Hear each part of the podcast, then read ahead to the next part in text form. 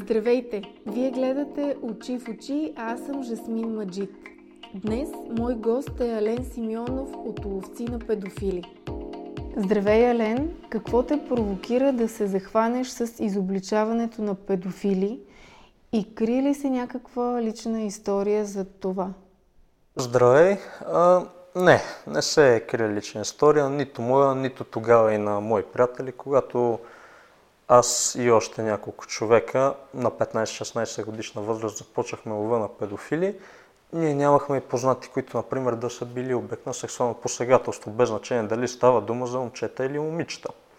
Последствие се запознахме с такива хора, но чак след като кампанията на Шумя и доби голяма популярност в публичното пространство.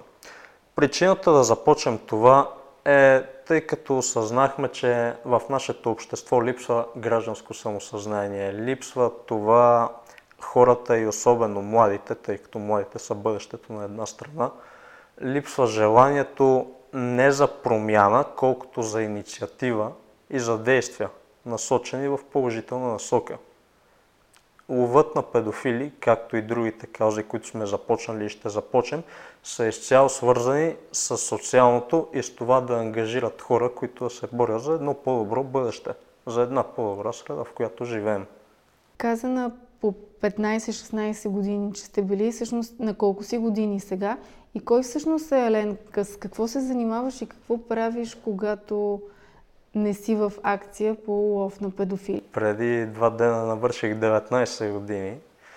Започнах на 16 години, но идеята ми хрумна на 15 годишна възраст. Тогава другите момчета, мои съученици, с които започнахме, бяха също на тази възраст. Предимно на 15, ако трябва да бъда честен. А, сега имах матури, завърших 12 клас в седмо свети седмочисленици и възнамерявам да се занимавам, да следвам право в Софийския, доколкото за основното ми занимание искам изцяло да се посветя на такива социални каузи. Доколко полицията ви съдейства в а, вашите каузи? Помага ли ви или ви пречи? И имате ли някакъв сапорт в а, лицето на полицията като институция? Един полицай в България има изключително ограничени права и аз твърдя, че той бива умишлено потискан от Министерството на вътрешните работи. Например, защо един разследващ полицай трябва сам да си купува принтера в своя офис? Хартията, химикалите, компютъра. Това се прави умишлено. През последните две години, в които се занимавам с тази инициатива, успях да мина горе-долу всички институции, ДАНС, СДВР, специализираната прокуратура през 2021 година, всяко едно районно и още няколко институции. Това, което забелязах е, че полицаят няма желанието да работи, тъй като в края на деня той няма да изкара кой знае каква заплата. Макар и работата, която той да върши, да е изключително застрашаваща живота му. В началото, когато хванахме шестия педофил март 2021 година, за първи път повикахме полиция.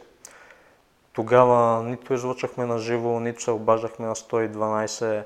Това, което правахме е, че заснемахме педофилите и после ги публикувахме. Докато вече от година и няколко месеца насам подхождаме по друг начин.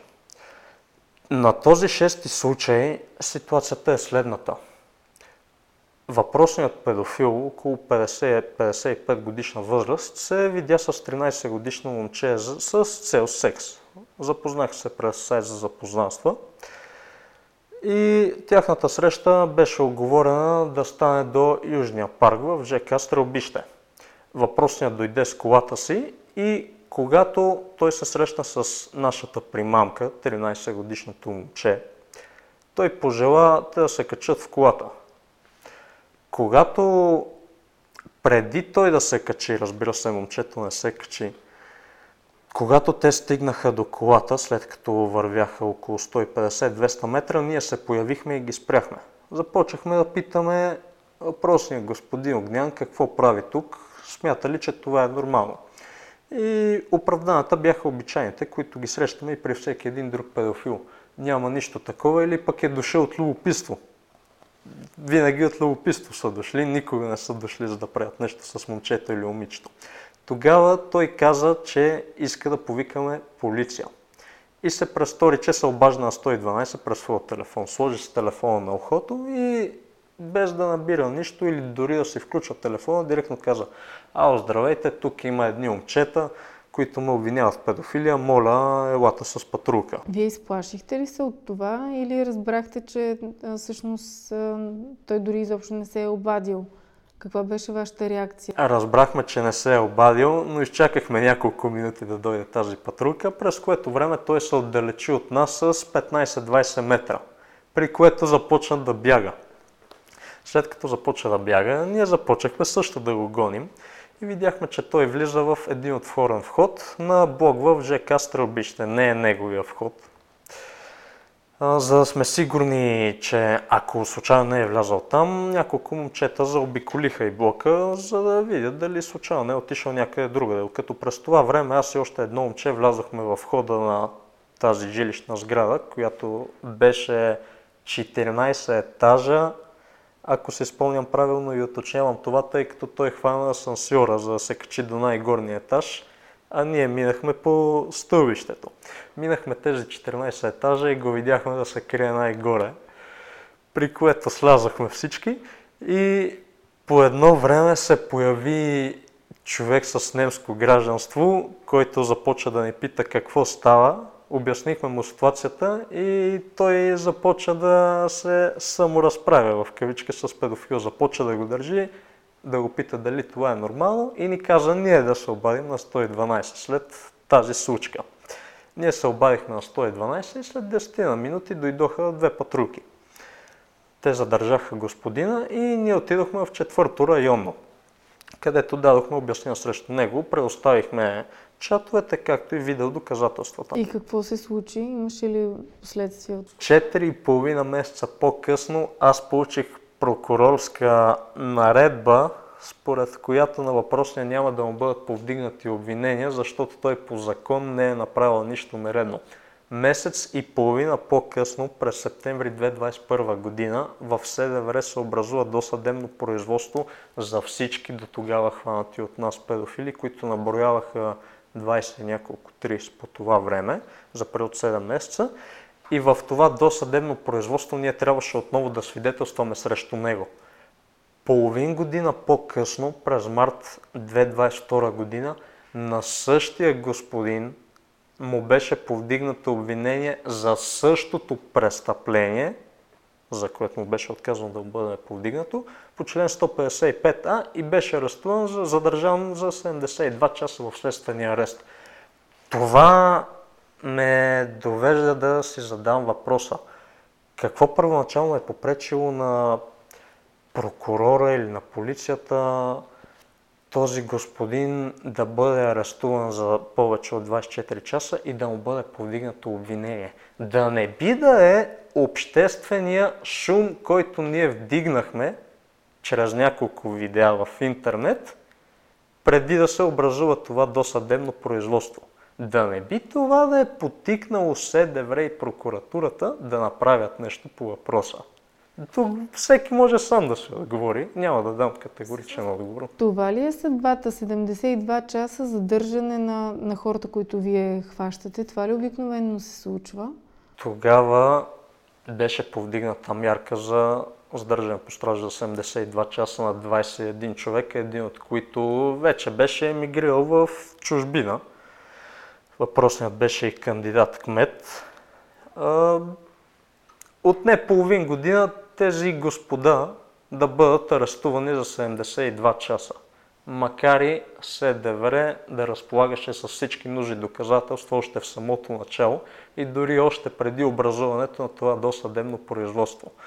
Дали това е всичко, което те могат да получават? Ами имало е, случаи, имало е случаи, в които някои педофили, визирам един конкретен, а именно Георги Иванов, който се оказа асистент в ЛАСГ, той беше задържан за горе-долу месец и половина в следствения арест. Така че проблемът идва не само от липсата на добро законодателство и най-вече заради липсата на нежелание в чиновниците в тази държава. Чиновници. Казваш липса на добро законодателство. Всъщност, от, знаеш ли от коя година е законът, който е свързан с наказването на педофили? Конкретната година не, не я знам, но цялото законодателство, особено наказателния кодекс в страната ни е остарял писане преди 20-30 години. Конкретно тези членове за педофилия от наказателния кодекс, те не са ясно дефинирани. Причината за това е именно защото са остарели и преди 20-30 години никой не е мислял за киберпрестъпност, например. Въпросът е защо, след като ние сме вдигнали достатъчно шум по проблема, тези членове не са били променени. Въпреки, че депутатите са много ясно запознати с тях. Може би това предстои да се случи. Аз си мисля, че това е въпрос на време и че Надявам не му е дошъл реда. Преди година и няколко месеца входирахме становище до всяка една политическа партия. Защо тези членове тогава не бяха редефинирани? Защо година и няколко месеца по-късно те не са редефинирани? Какъв е профилът на хората, които залавяте? Знам, че до момента сте хванали около 55 педофила. Какво е общото между тях? Има ли така общ път, по който те вървят, общи подбуди и начини, по които примамват своите жертви. Конкретно аз съм участвал в залавянето на 55 души, да. В цялата страна заловените вече минават 200, тъй като имаме и групи за разобличаване на педофилии в още няколко града. Профилът не е един и същ, но това не са хора, които, например, са общи работници и след работа няма какво да правят и освен да пият биришка пред телевизора, влизат в някой друг сайт. Повечето от хората, които сме хванали, са хора с позиции, хора с бизнеси. Има такива, които са общински съветници. Венелин Петров, например, кандидат кметове, кандидат общински съветници. Това не са хора, които нямат влияние. Хванахме човек от военното разузнаване. Профилът е възможно най-различен, но това са хора с власт, с влияние, с контакти и връзки в държавата. Това ли е общото между тях? Ами, общото е, че са педофили, но и това също, да. В държавата ни, а и твърди в световен мащаб, има едно педофилско лоби, което ако не на индивидуално ниво, то на едно общо ниво създава чадър на тях. Ти мислиш ли, че педофилията е заболяване и работите ли с психолози в а, всичките акции, които сте правили до сега? Аз твърдя, че педофилията, както и всяко едно друго сексуално извращение, бива развито. Човек, ако се раждат така, то това е в много редки случаи. Този феномен педофилия съществува в миналото, но е най-често срещан от цялата човешка история в нашето съвремие. Дали е заболяване, не искам да дам категоричен отговор, тъй като няма достатъчно проучване по тази тема, което се прави умишлено. Един човек може да развие педофилия. Ако погледнем хората, които ние сме заловили, това 90% от тях са хора с семейства, с няколко деца, с добри професии. Защо един човек би станал педофил?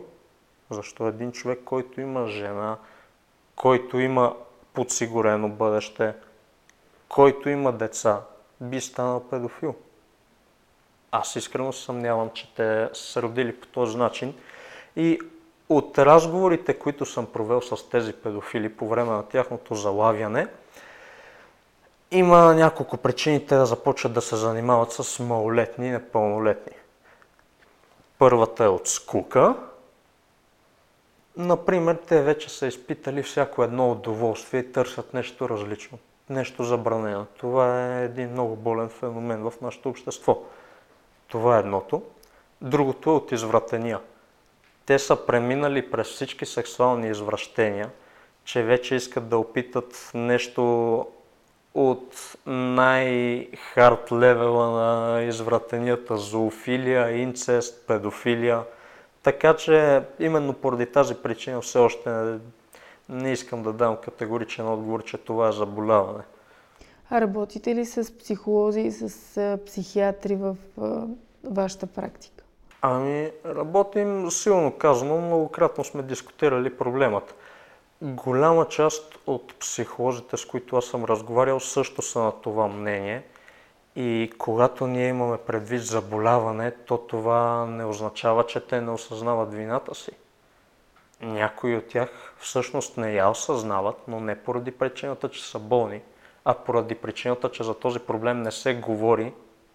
И той преспокойно може да се каже, че допреди ние да започнем на педофили беше нормализиран средностатистическият човек, средностатистическият гражданин на страната ни не знаеше, че има толкова много педофили. Всъщност, къде са повече педофилите според теб? В големите градове или в по-малките населени места? С напредъка на технологиите и развитието на интернет и социалните мрежи, педофилите минаха от улицата към интернет пространството, тъй като в момента най-често срещания потребител е между 6 и, например, 18 годишна възраст. Аз лично, ако трябва да бъда честен, започнах да използвам интернет на 5-6 годишна възраст. Това става дума за преди 12-13 години. Може да си представиш какво е в момента положението. Педофилите не са само в сайтовете за запознанство. И кои сайтове точно? Нека да кажем. Елмас и Гепиме сайтове конкретно за секс, за познанства. Те не са само там. Те са и в социалните мрежи, в Facebook, Instagram, TikTok особено, Snapchat също. Вие всъщност кои канали използвате? По-скоро сайтовете или социалните мрежи? Най-много сме използвали сайтовете за запознанства, но последните няколко месеца започнахме да използваме и социалните мрежи. Предполагам, защото те вече знаят, че действате в тези сайтове и сигурно това ги притеснява. Да, точно така. Тези сайтове за познанства не се използват от чак толкова много хора. Използват се от примерно няколко десетки хиляди човека, които след две години шум около на педофили са запознати, че в тези сайтове има такава опасност. Разбира се, не всички потребители на тези сайтове са педофили. Не, въобще това не е така. Но те вече не са само там и залавянето им чрез тези сайтове е много по-трудно, именно тъй като са запознати с това, че ние залавяме там основно. Или по-точно, че залавяхме там основно. В социалните мрежи има много повече педофили, тъй като се използват от много повече деца, отколкото деца има по сайтовете за, тези, по сайтовете за запознанства. Какво всъщност може да направи един предпази детето си? На каква възраст обикновено децата стават за първи път атака, т.е. биват атакувани от, от педофили? Преди няколко месеца говорих с един мой приятел психолог, Еленко Ангелов, който ми каза, че в резултат на нашата дейност много негови познати родители са започнали да осъществяват по-строг контрол върху профилите в социалните мрежи на децата им. Проблемът не е само до информационно ниво. Това е един общ проблем, който е свързан с, всяк, с всеки един друг опадък в нашето общество. Ако ние искаме не само броят на педофили да намалее, тогава трябва да обърнем внимание и на другите социални проблеми в нашето общество, най-вече свързани с опадъка на морала и нравствеността. Родителите, това, което те могат да направят, е преди всичко да започнат да учат децата си на идеали, на ценности, на това да не използват социалните мрежи само за да си правят танци, да си пишат с приятели, да се запознават с разни хора и така нататък, ами да ги използват преди всичко с образователна цел. С това те да подобряват ума си. Това е на първо място. На второ място трябва да бъде организирана една кампания – която впрочем Явор Колев, бившият шеф на киберпрестъпност към ГДБОП е започнал, да опазим децата в интернет пространството. тя трябва да бъде проведена на национално ниво от самата държава, а не от конкретни личности, които чрез своите ресурси организират това и ходят от училище до училище. Трябва да има една кампания във всяко едно училище, държавна кампания, която учи децата относно нуждата за защита в интернет пространството. На колко години средно децата от твоя опит стават обект на опит за насилие от педофили? В нашите случаи са 12-13 годишна възраст. Това е прага на малолетната възраст, тъй като от 14 години в нашата страна ти си непълнолетен. Забелязал съм, че именно това е и възрастта, в която децата са най-уязвими но също така проблемът не е толкова до възраст, колкото до средата, в която те са израснали. В техния социален кръг, в влиянието, което техните родители са оказали през този период на израстване. Тоест годините са около 12-13. 12, 13, 14 години, да. Когато те искат да експериментират, да опитват нови неща, когато започват да навлизат в повъртета.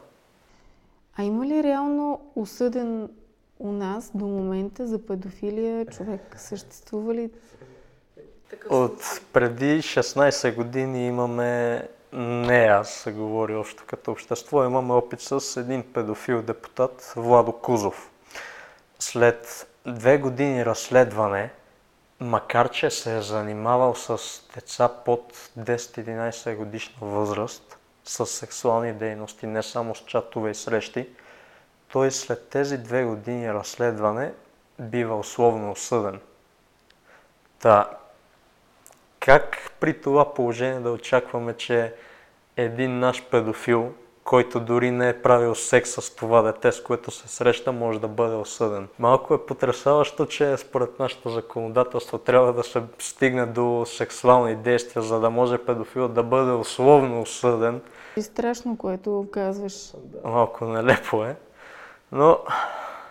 В този няма ред на мисли няма нито един осъден до момента? Не, няма нито един осъден. Това е причината ние да излъчваме на живо и да, ги, да им показваме лицата, имената, данните и така нататък в публичното пространство. Тяхното наказание идва от публичното унижение. От това техните се да разберат кои са жените им, да разберат кои са колегите им, приятелите им, децата им, работодателите им, хората на улицата, когато ги видят да ги посочат с пръст. А, бе, аз не те ли гледах вчера по, в това клипче, как може да изглеждаш с деца?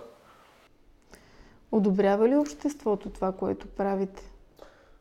Обществото одобрява, но е крайно апатично и неактивно. Едно браво или ръкостискане по улицата не е, не е достатъчно, меко казано и безполезно.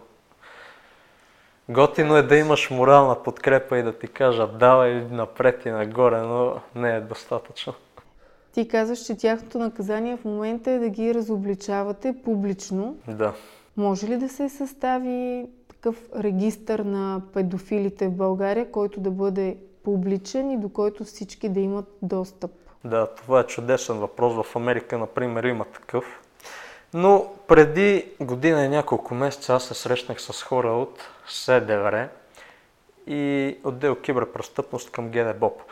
Това, което те ми казаха е, че такъв регистър не може да бъде създаден, защото е в противоречие с европейски наредби относно личните данни и правата на човека. В нашия случай правата на педофила. Ако личните данни на един такъв човек му бъдат показани, то това е в нарушение с неговите права. За сметка на това аз направих един такъв регистр. Къде може да се види той? В... Или не е публичен? Публичен е. Освен в нашите клипове, аз съм обединил информацията за всеки един залвен, всеки един наш случай в сайта catcherlocalpredator.org. Хвани местният и насилник.org. Всъщност, вие ги залавяте на лайф. Да. Това е тяхното наказание, но това по някакъв начин не възпрепятства ли и евентуално на места на полицията с а, с това, че всъщност видеото е на лайв, това има ли тежест в съда и не пречи ли това на едно последващо дело? Ами малко е тъпичко, че наказанието на един човек трябва да идва от едно клипче във Фейсбук, но последвалите мерки срещу него, арестът му, до съдебното производство, което все пак се прави колкото да може хората да си измият ръцете държавните чиновници, както предпочитам да ги наричам, тъй като те вършат работа единственото по, единствено под обществен натиск. Ако ние не излъчваме на живо, тогава те няма да свършат тази работа. А чисто процесуално, ако това имаш предвид, не, не пречи. Точно обратното. Даже такива видеоматериали са в помощ на едно разследване. Ти каза, че обикновено педофилията в днешно време се случва или по-скоро започва от а, сайтовете и от социалните мрежи. Но а, мислиш ли, че в по-малките градове тя все още си е останала на това другото ниво, съседското, където пък се мълчи от, предимно от срам, вероятно? Ами и от срам и от бедност. Непрекъснато получавам сигнали съобщения от най-различни хора, от най-различни села и малки градове, които съобщения и сигнали гласят, че давам ти пример. Има едно 14 годишно момиче, което има социално слаб происход, произлиза от бедно семейство. Без значение от кое село. Появява се един по-богат господин, който обаче и казва, ето ви сега, а ние, например, ако се виждаме един-два пъти в седмицата или месеца, аз мога да помагам на родителите ти или мога да ти купя нещо. Дреха, телефон, храна, компютъри и така нататък. Това не е индивидуален случай. Има хиляди такива случаи в страната ни. Проблемът е, че те са трудно доказуеми и трудно доказуеми преди всичко поради липсата на желание полицаите и прокурорите да си свършат тази работа. При една по-сериозна проверка лесно мога, ако трябва да бъдем честни, лесно могат да бъдат установени такива случаи, то в огромно количество и това се е превърнал в някои села и по-малки градове и в организирана престъпност, която е свързана и с сводничество на тези деца и тинейджери. Това звучи много страшно. Ами не е приятно, не, не звучи, не е благозвучно. Всъщност тези сигнали как стигат до вас? От съседи или от жертвите, които в някакъв момент се осъзнават и искат това да спре? За съжаление, много малък процент от жертвите говорят, както ти каза, от срам. Предимно са от техни близки или пък от хора, които по някакъв начин са разбрали от, за ситуацията. Тъй като ловът на педофили на шумя, много хора се свързват с нас поради една и друга причина и това е част от случаите. Според теб какво трябва да се направи в България, за да може реално да се вземат някакви мерки срещу педофилията? Промяна на законите и на точките, които ти спомена, но това очевидно не е достатъчно. Самото приложение на тези закони също има нещо, което куца и в тази сфера.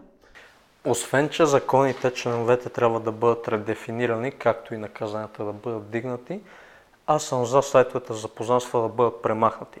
Също така трябва кампания, както казах, която да покаже на децата опасностите в интернет пространството.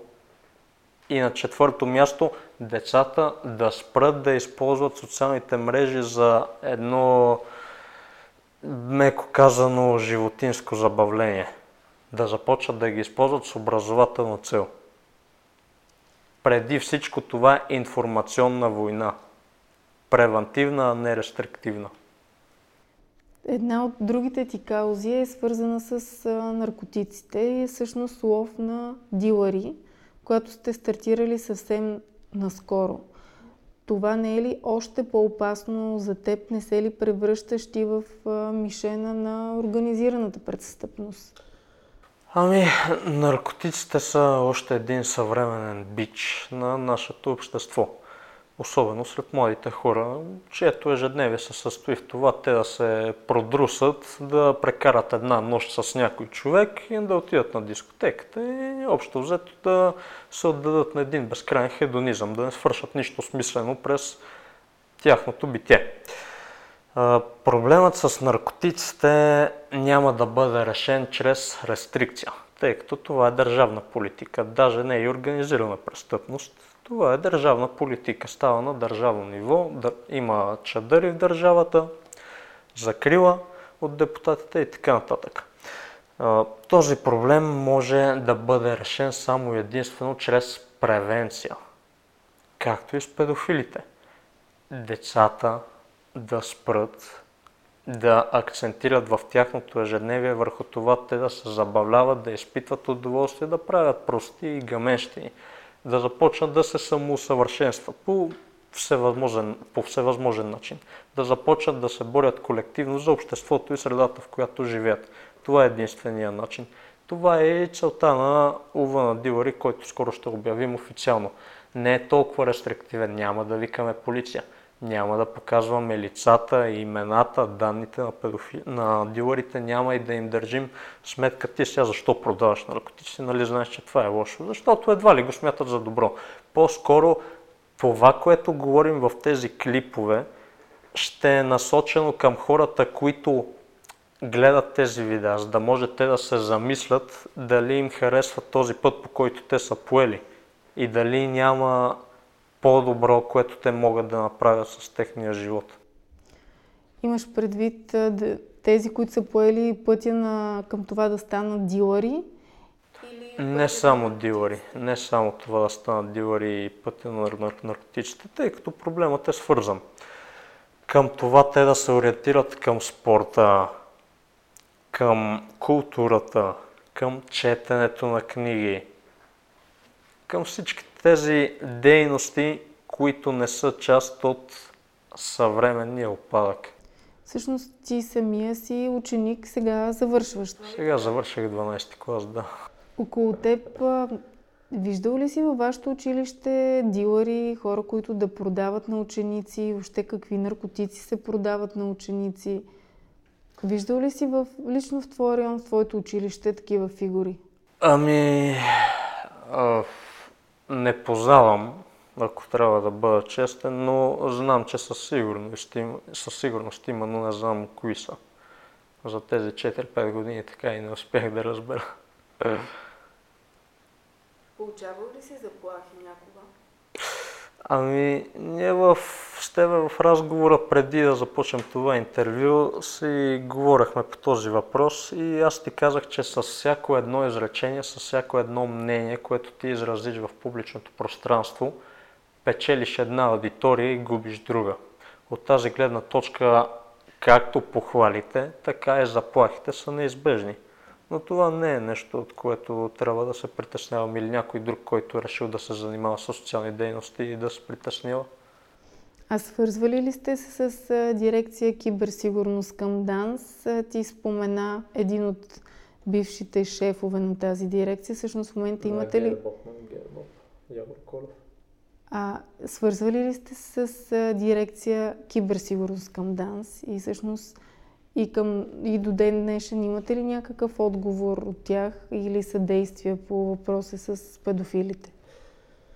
Ами, те като съдействие, какво могат да направят, реално погледнато? Те не могат да вземат активно участие в ОВА, тъй като са държавни служители. Те подкрепят, 90% от полицаите и държавните служители подкрепят, обаче това не е процентът, който е определящ в ситуацията. Другите 10 са определящи. Тоест, до какво ниво ви подкрепя полицията и ДАНС и от какво нагоре ти лично смяташ, че има вече незаинтересованост? Както ти бях казал, в държавата съществува едно педофилско лоби. Това са тези 10%.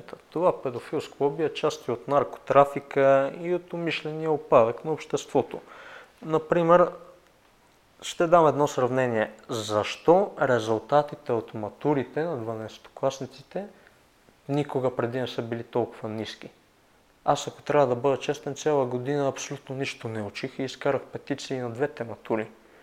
Защо на средностатистическия ученик резултатите са 3,90 и нещо, ако не се лъжа? Това е умишлено и се прави от държавата с цел деградация на младеща. Същото въжи и във всяка една друга област. Нещо позитивно за финал, според теб, какви са трите стъпки, с които можем да излезем към едно по-светло бъдеще в темата с педофилията? Преди всичко борбата е на индивидуално ниво. Да спрем да се отдаваме на тези животински удоволствия и инстинкти, да не акцентираме толкова върху удоволствието в нашето ежедневие, да се акцентира повече върху обществената борба, върху това да се изгради едно здраво бъдеще, в което да е предпоставка за създаване на здрави умни, смели, храбри и така нататък индивиди, които да са обединени и да са готови във всеки един момент да се пожертват за хората около себе си и за цялото общество. Не е нужно да са конкретно три стъпки. Борбата е преди всичко на индивидуално ниво. Тя е борбата на ума. Благодаря ти, Елен, че беше наш гост.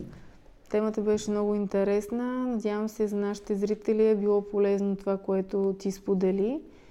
И ще се надявам да се видим пак и да ми кажеш така по, по-светли и по-позитивни новини за всичките каузи, които си поел.